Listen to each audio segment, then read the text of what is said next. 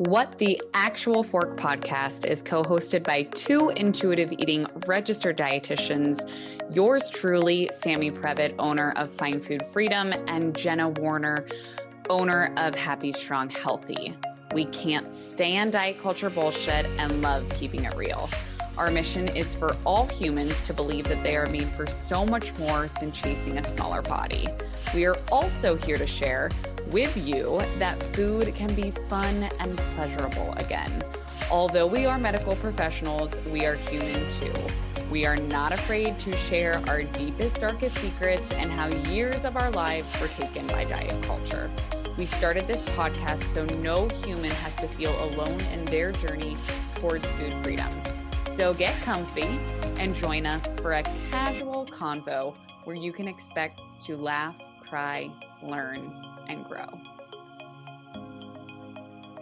Welcome back to another episode of What the Actual Fork podcast. Today, we have the partner of someone else that we interviewed. So, we're really excited about this marital partnership and having both of them on separately as guests. But we had Alexis Conason, who is a clinical psychologist and certified eating disorder specialist in private practice in New York City.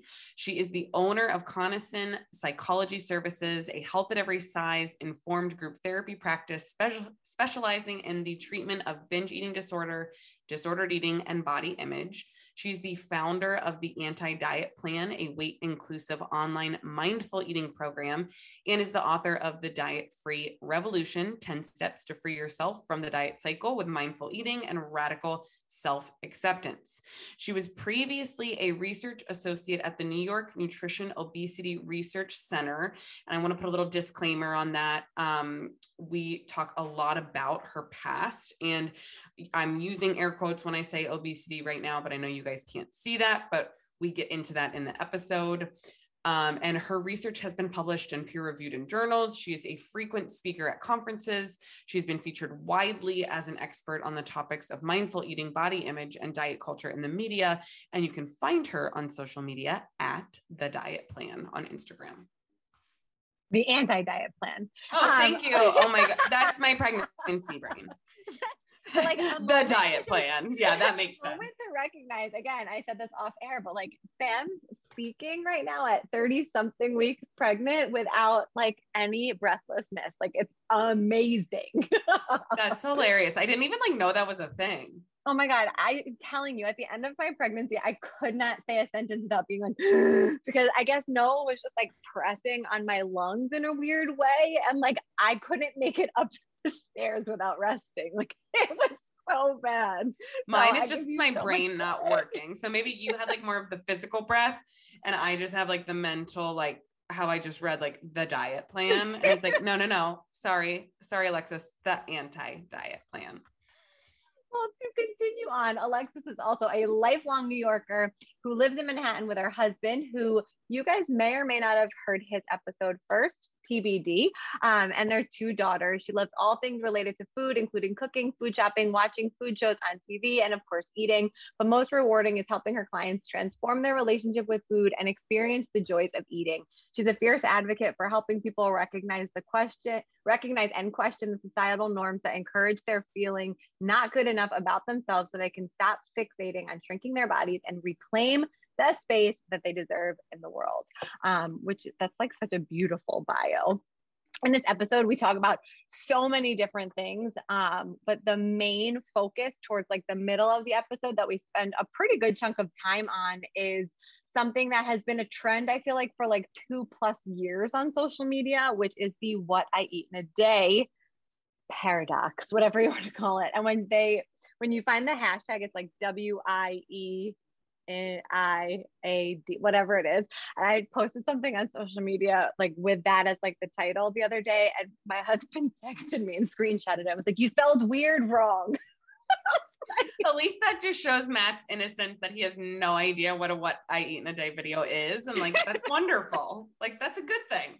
I cracked up. I had to share that. I was like, no, I didn't, but thank you so much. Like, now please like the post. like, my gosh.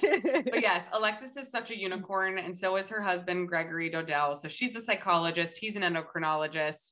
They're both couple. rooted in HAES, you know, in New York City where there's such a need for, I mean, there's a need everywhere. Um, but between not only the what I eat in a day videos, but then we touched just a little bit on partnership too, which I love because um, so many people are on an intuitive eating journey and don't know how to explain it to a partner. So she shared just a few tips on that, but I thought it was so powerful because it can be really hard when your partner doesn't understand the journey of recovery that you're on. Yes. The episode was amazing. You guys enjoy it, and we'll see you at the end. Welcome back, everyone, to another episode of the What the Actual Fork podcast. We are so excited about this episode today. We have Dr. Conason here, you who you might also know as the anti-diet plan on social media, who has the most beautifully like rainbow curated page on social um, with so much good information to talk about. Dr. Conason, thank you so much for being here today. Thank you for having me. But our first question for all of our listeners, with that, for all of our guests that our listeners love, is before we get into everything about you, in your travels in the diet culture world recently, and I feel like today is a really good day to ask this question. Have you had anything recently that made you like stop in your tracks and say, what the actual fork is this? Like every day, so much, everything all day, every day. Um, I mean, one thing that I think has I've been noticing recently is within even the eating disorder space, like how much we're seeing these um, what I eat in a day videos and like from eating disorder people. like, damn, don't we know better than that? So I get the message that people are trying to open it up and show that we can, you know, look at what we eat in a day and not necessarily have it be like all diet foods. Like that's an awesome message. But I also think that we're each so different and yeah just looking at like what one person eats does not mean that you're going to end up looking like them thank you so much for introducing the topic of our podcast today because sam and i that is exactly what we wanted to talk to you about and i said before that I feel like today is a perfect day to chat about this too, is because today is what May 3rd, and the buzz about Kim Kardashian and the Met Gala mm. is just out of fucking control. Um, and the post, I just watched her story because somebody screen recorded it and shared it, and the things that she said about being so hungry it, it is just so problematic. So we would love to debunk this with you today. yeah, let's go there. Mm-hmm. Yes, but before we do, because we always get so excited about this, because like we have a topic we want to talk about, we want to ask you just a little bit, um, because we often have a lot of dietitians and medical professionals on here. So we would love to hear from you first. Of kind of just tell us again. You can take thirty seconds, three minutes, 30 the entire hour whatever you want to take. Um, but we want to hear your story of like how you got to where you are today. As a dietitian were you always in the eating disorder community as a dietitian or were you one of the unicorns that never caused harm and and provided the 1200 calorie meal plans like jenna and i? Or what was your story like if you don't mind sharing that with us so I'm a psychologist. So thankfully, I uh, was able to avoid putting anyone on like meal plans or diet programs, but I definitely did have my fair share of being invested in a weight normative approach. I, um, you know, grew up myself personally with like a history of dieting and um, struggled with that for for a long time with kind of being on the wagon, off the wagon, and just not feeling great about my body.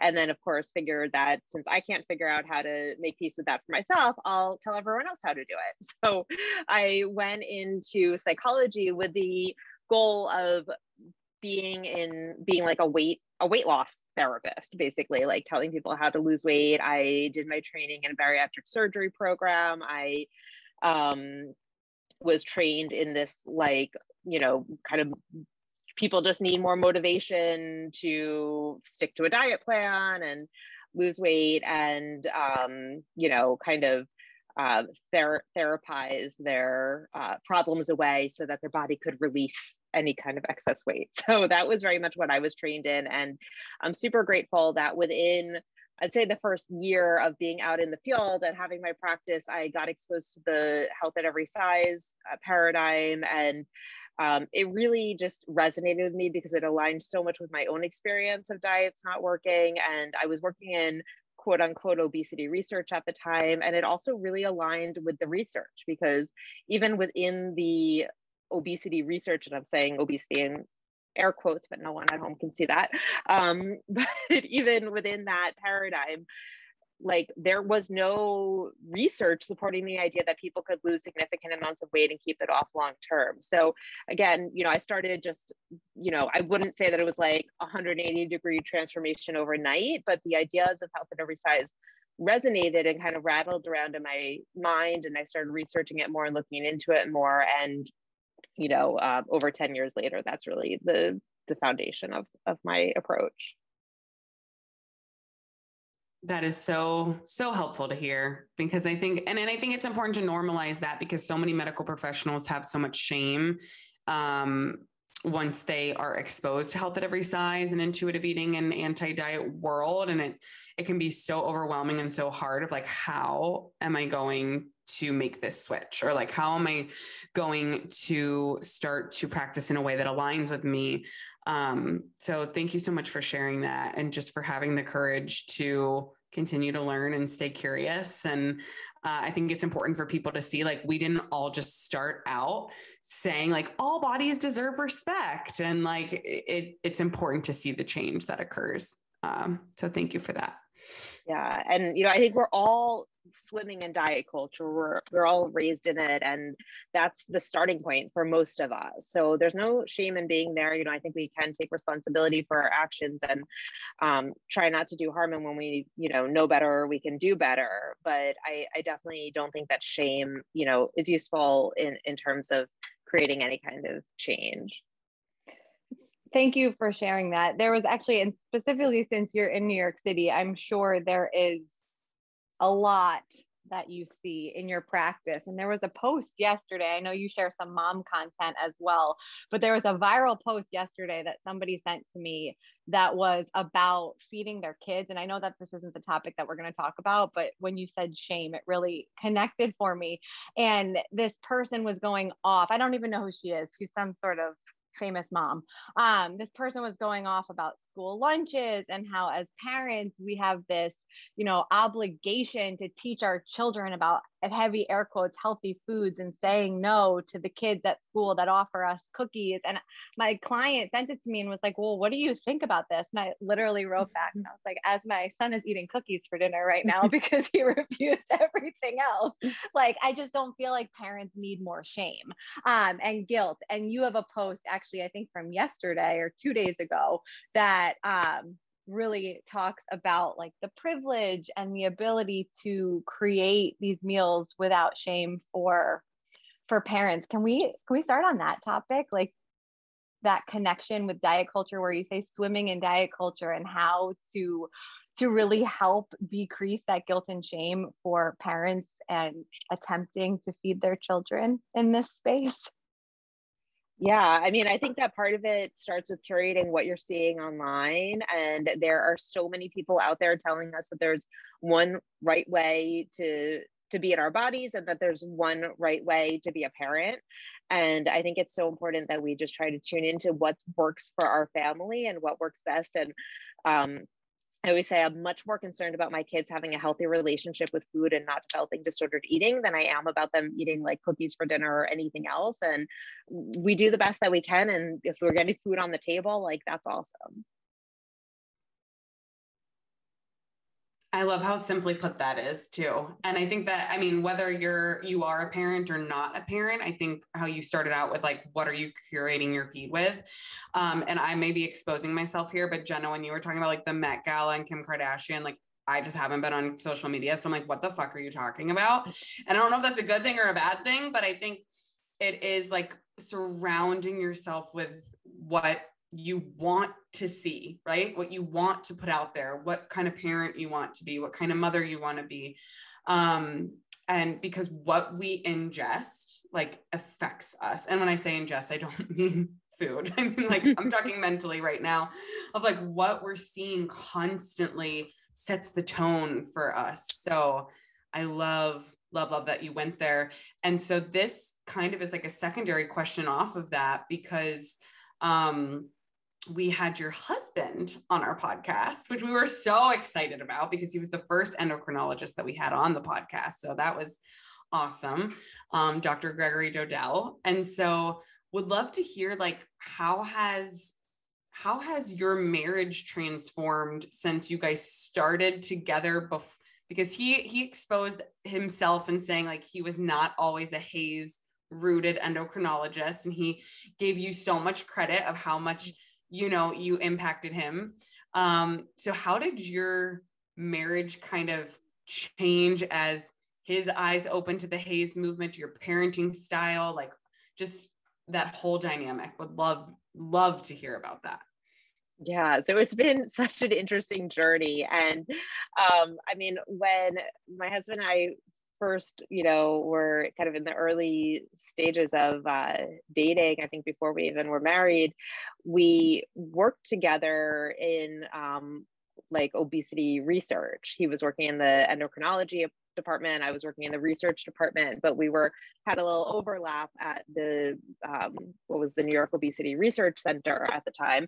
Um, so we were both very much trained in this weight normative approach. And when I started learning about health at every size, I remember coming back, coming home from this retreat. It was a mindful eating retreat, and was the first time that I met people who were, um, you know, first time I'd ever heard about health at every size. Because I went through grad school, I went through so many years of you know dieting in like the 80s 90s early 2000s and like health at every size or body positivity none of this was in the conversation at all at that point like we were just inundated with you know pictures uh you know us weekly of like look who gained 15 pounds or look who has cellulite or whatever like that was the only conversation that was happening. Um, so when I started hearing about health at every size, and I first learned about it at this mindful eating retreat, the, the retreat itself was very fat phobic, but there were people there who were pushing back on that and saying like, well, diets don't work and taking the time to educate me. Um, and I came back from this retreat and I was like, honey, you got to hear about like everything I just learned about.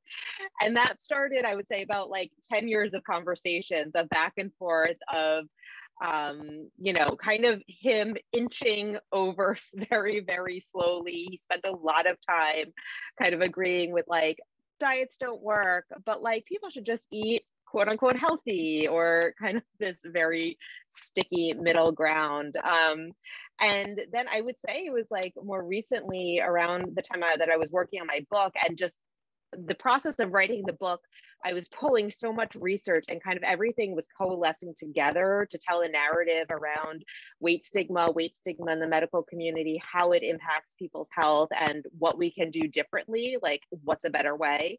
Um, and there's so much research to support it. And, you know, him being a doctor, I think that like the research is important and, and it matters. And um, I was talking, we both, I think, got really um, immersed in the research during this time. And he had this like aha moment kind of you know aha moment after 10 years of me like lecturing him on health at every size where he was like you know that makes total sense and and he just like got it um and then he got on uh, on social media and got on Instagram, and that was like a whole other thing. I'm like, oh my goodness! I thought that, and for those who don't know, he does like these like dance reels every Friday right? And I'm like, this is what I thought was like happened at bar mitzvahs when no one in my professional life is looking. And all of a sudden it was like this colliding of my two worlds. But I'm really happy that he's that he's got in there. And um as anybody who has tried to seek weight inclusive care anywhere probably knows like we are in such a desperate need of more weight inclusive medical doctors and it's just like a a gift i think to be able to have an endocrinologist that we can that I, you know even i personally can safely refer clients to. I can't unmute fast enough. Sorry. Um, that was so powerful. And I think what you said there too, I can only speak for myself because I'm older than Sam is, but it took me 10 years really too to of being in this field as a dietitian until I even really heard of health at every size and even intuitive eating to really make that switch too. So thank you for normalizing that and like bringing it up that it doesn't have to be this like overnight switch and you know starting those conversations and planting seeds. What do they say? The day the seed is planted is not the day the fruit is is born. so I think that's super important. And I know we recently had an episode launch in season two or in between seasons where our dietetic interns were talking about, you know, asking questions to their preceptors that, you know, promote the weight centered care and you know pushing back when your morals don't align with what the other professional quote unquote is saying. So so thank you for starting that conversation for us yeah, and I have to say, like the the dietitians that are coming out of school now give me so much hope because I think that this generation is being, you know, kind of raised academically with the idea of health at every size and intuitive eating in the lexicon, and they're coming out challenging the professors, challenging like the systems that they're finding themselves in, and I think that I just feel really hopeful about that. Um, but within the medical community, there's a lot that they're up against, and especially like um, you know, in endocrinology, I think is one of the most fat phobic medical specialties there is. Um, so it's really hard. You know, I just want to like put out there for doctors or for people who are, you know, just starting to ponder this paradigm. Like, it's really hard to shift away from like everything that you've been taught basically in medical school and the guidelines that are coming out from your medical associations and things like that you know this is really running contrary to it but the research is there to support it. I'm confident. Absolutely. And not only is it hard, you know, to navigate that relationship with doctors or medical professionals, but also that, you know, Gregory is your husband. So I mm-hmm. we did do one episode with our husbands and how like uh, like how their relationship with food has changed since Jenna and I have become intuitive eating anti-diet dietitians. So I would love to hear from you because we get a lot of questions about like okay i get intuitive eating or i'm on this intuitive eating journey and in the anti-diet world but my partner is like nowhere near that. And of course these partners might not be medical professionals but obviously you know that and i'm assuming your experience wasn't just like okay i'm going to give gregory a list of 20 things about HAES and he's just going to believe them and then everything's going to be great. Like you said it took years and years of planting seeds, creating curiosity. So, do you have any tips for people who like they're not just going to break up with their partners because they're not intuitive eating and HAES based, but anything that can help support these people that are like, I eventually, you know, I want to expose my partner, but I don't want to push it on them. Any words of wisdom there? Yeah, and I think that there's almost two different things that come up here. I mean, one I think is talking with your partner, and negotiating about creating a you know healthy and safe environment for you and your healing and recovery. So even if your partner doesn't get intuitive eating even if they don't necessarily you know understand it or want to take it up for themselves, I still think that they can support you in your recovery. So I think that, and when I say recovery, it's recovery, whether you're in recovery from an eating disorder or disordered eating or just like a lifetime of dieting and not feeling good about your body. Um, you know, you can have conversations with your partner to try to, you know, help them support you, even if they don't get it. Um, and if a partner is not willing to support you even in something that they don't understand then that becomes more of a marital issue and i think couples counseling can be really helpful there. But you know hopefully your partner can understand that you have needs and that you're working on something for yourself and um, you know because they care about you try to support you and help you through that. But in terms of how to then kind of get your partner to embrace intuitive eating or to kind of you know I, I am a big believer as a therapist that we can't change other people. So i think part of it is like planting the seeds putting out there what you can and then understanding that that's kind of the end of what we can control and they're going to do with that what they can. But certainly giving like books articles social media accounts conversations i mean i would say with with um, with Greg, like a lot of it was just in terms of talking things through of like why do you feel this you know why do you believe this? Why do i believe this? Sharing you know articles and stuff and just having conversations I love that. Thank you. And that, that's just made me think of Lauren Cadillac, who's a dietitian who we've had on the podcast twice. The feel good dietitian posted a hysterical TikTok the other day that was like, what it's like living with two intuitive eaters. And it was, she opened up her fridge and there was like a, a Tupperware container, a leftover with like four noodles left in it. Because it was like her husband or husband. Um, her husband must have felt his fullness at that moment and put it back. So I thought that was really funny. And also a great segue into let's talk about how we opened up this episode and why what I eat in a day content is so problematic, um, unhelpful, disordered. Wherever you want to take this, I have so many opinions and I would love to hear yours.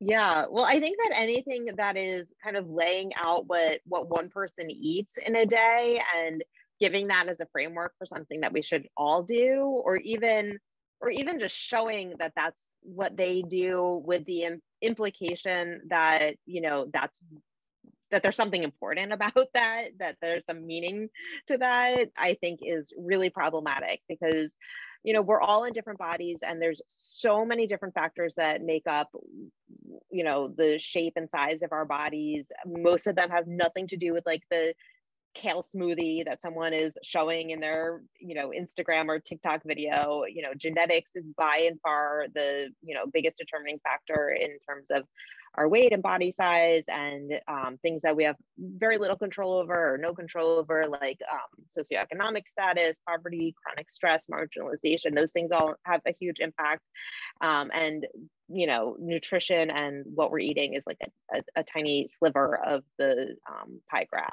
so I think it's really misleading and it encourages comparisons. It can encourages um, questioning our own internal wisdom when we say, okay, that person who I admire, who's an influencer, they eat that and I eat more than that, or I eat less than that. And what does that mean about me? It just brings in so much noise in our head that we don't need. Again, I can't unmute quick enough either. Mm-hmm. So I love how you bring up how it can be harmful, right? How it can be unhelpful. And then I also want to kind of bring up the opposite and say, and, and see if you agree with this or even you as well, Jenna, because there are a few, and I wish I could pull them up, but I'm I probably won't be able to find them quick enough. There's a few creators that self-identify as fat and have reclaimed the word fat on TikTok that say what I eat in a day as a fat human being who doesn't want to lose weight. And they're showing with the intention of like, here's food that I eat that is normal. And they're not saying like, you need to eat this way. They don't put calorie counts. They're not, when we look at the intention, it's really just like normalizing the food and showing like, hey, you can actually eat food without the intention of changing your body. What are your thoughts on those what I eat in a day videos? So I'm trying to think of how to phrase it. I, I think that um, in a way I don't feel it's for me to comment on what how what a fat person wants to do on their social media um, and what feels right to them and to their community.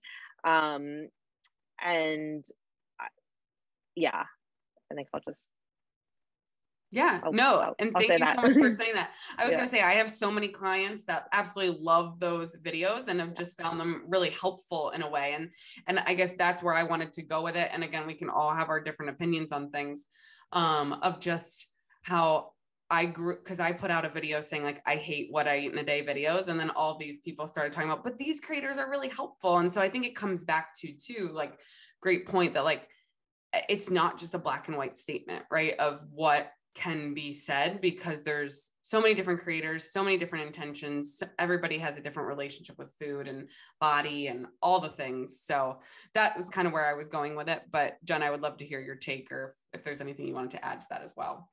No, I think uh, that was a perfect way to answer it. And I don't know how I would answer that yet. So I feel like that was one of the questions where it was like, you know, take some more time to think about it. But I just think there was a video that went pretty viral the other day. It was actually um diet culture rebel, Bonnie, who posted, you know, if a video starts with somebody showing a picture of their body, typically with their shirt up, showing their stomach, specifically, whatever it is, and then it feeds into or flows into what I eat in a day, like you can likely assume this is a, dis- a day of disordered eating.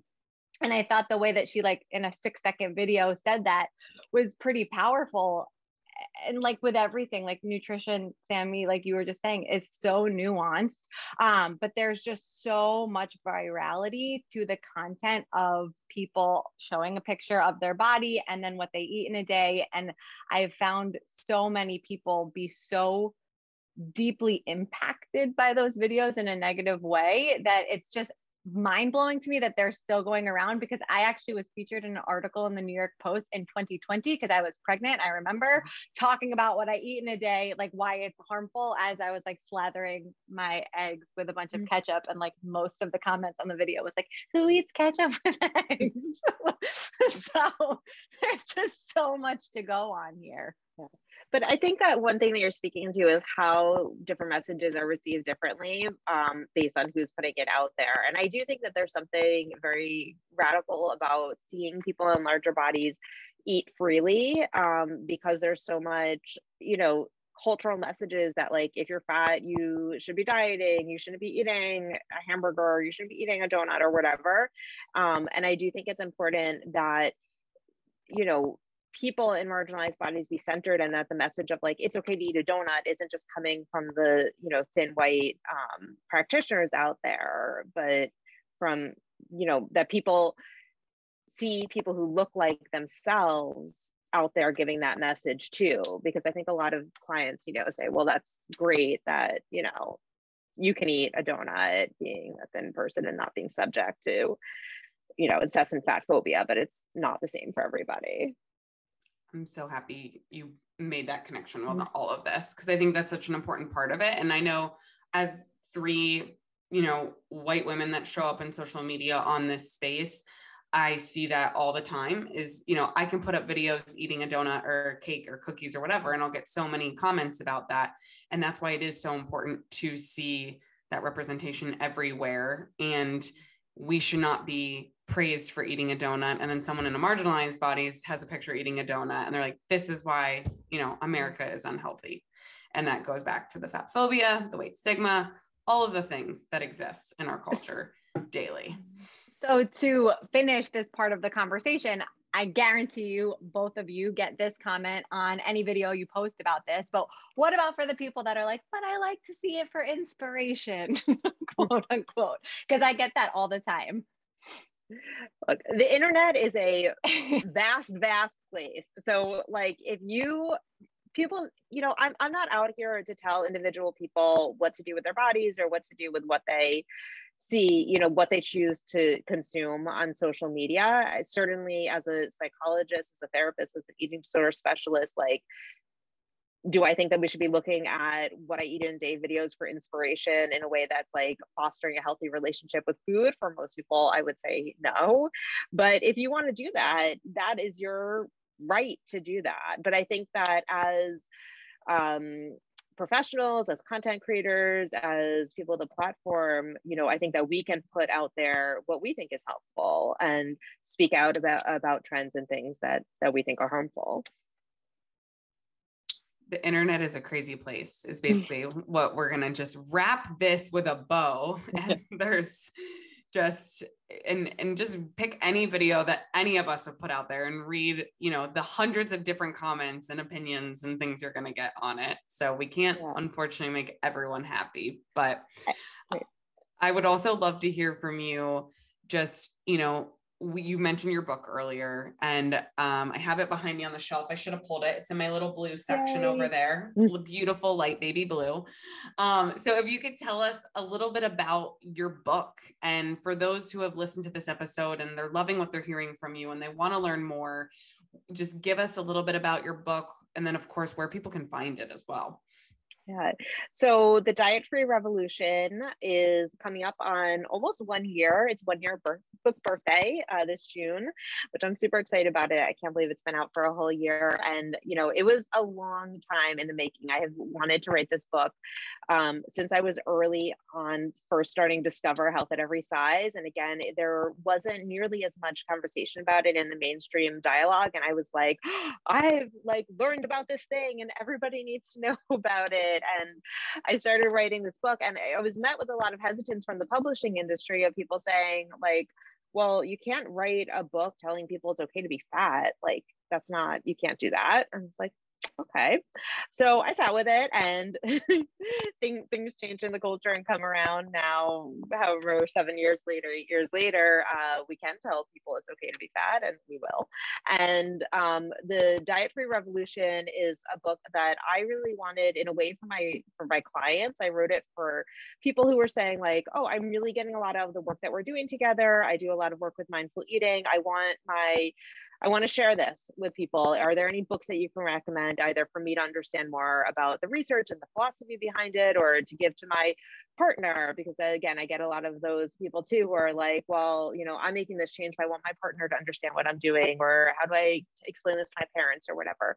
Um, and there was like at the time really nothing out there that talked about mindful eating from a not from a weight inclusive health at every size informed perspective. Mindful eating i think is a term that's gotten really co-opted by the diet industry.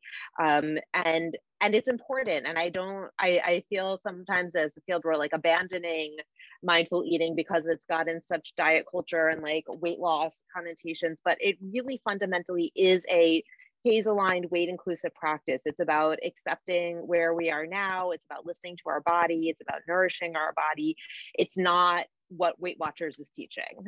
um, they've just kind of taken the term and taken it to mean something different. So um, I wanted to create that resource for people. So it takes people through 10 steps um, to understand, you know, starting from a place of understanding like why diets don't work, why diet mentality is harmful, um, what the research really says about our weight and health because a lot of the pushback I get when I talk to clients is like, but I'm not healthy at this weight or I need to lose weight to be healthy. So I think that, you know, some of this book really helps answer that question and has a lot of resources and research citations for people who do, you know, want to see like what does the science say or, you know, want to retort people who say, you know, but my doctor says this or whatever. So um and then we look we we kind of walk through like what you can do instead once you realize that like dieting isn't the path.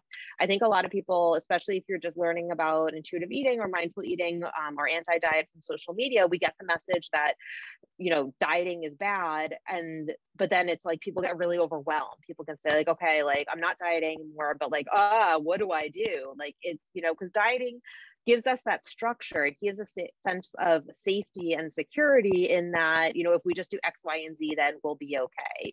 So in a way, I wanted to not mimic diet culture, but but mimic that structure that I think that people need when they're first leaving behind diet culture to, you know, say, okay, these are practical steps, tools, practices that you can do to help you heal your relationship with food. And that's why it's kind of divided into 10 steps. Um, and there's a big focus on mindfulness, a big focus on radical self acceptance, and really the idea of how can we accept our body, even if we don't like what it's doing all the time, how can we create a relationship with our body where we are offering it compassion, where we're treating ourselves kindly, and where most importantly, we're freeing up all of that mental energy that's spent hating ourselves and hating our bodies so that we can go out and live our lives and like focus on the things that are more important.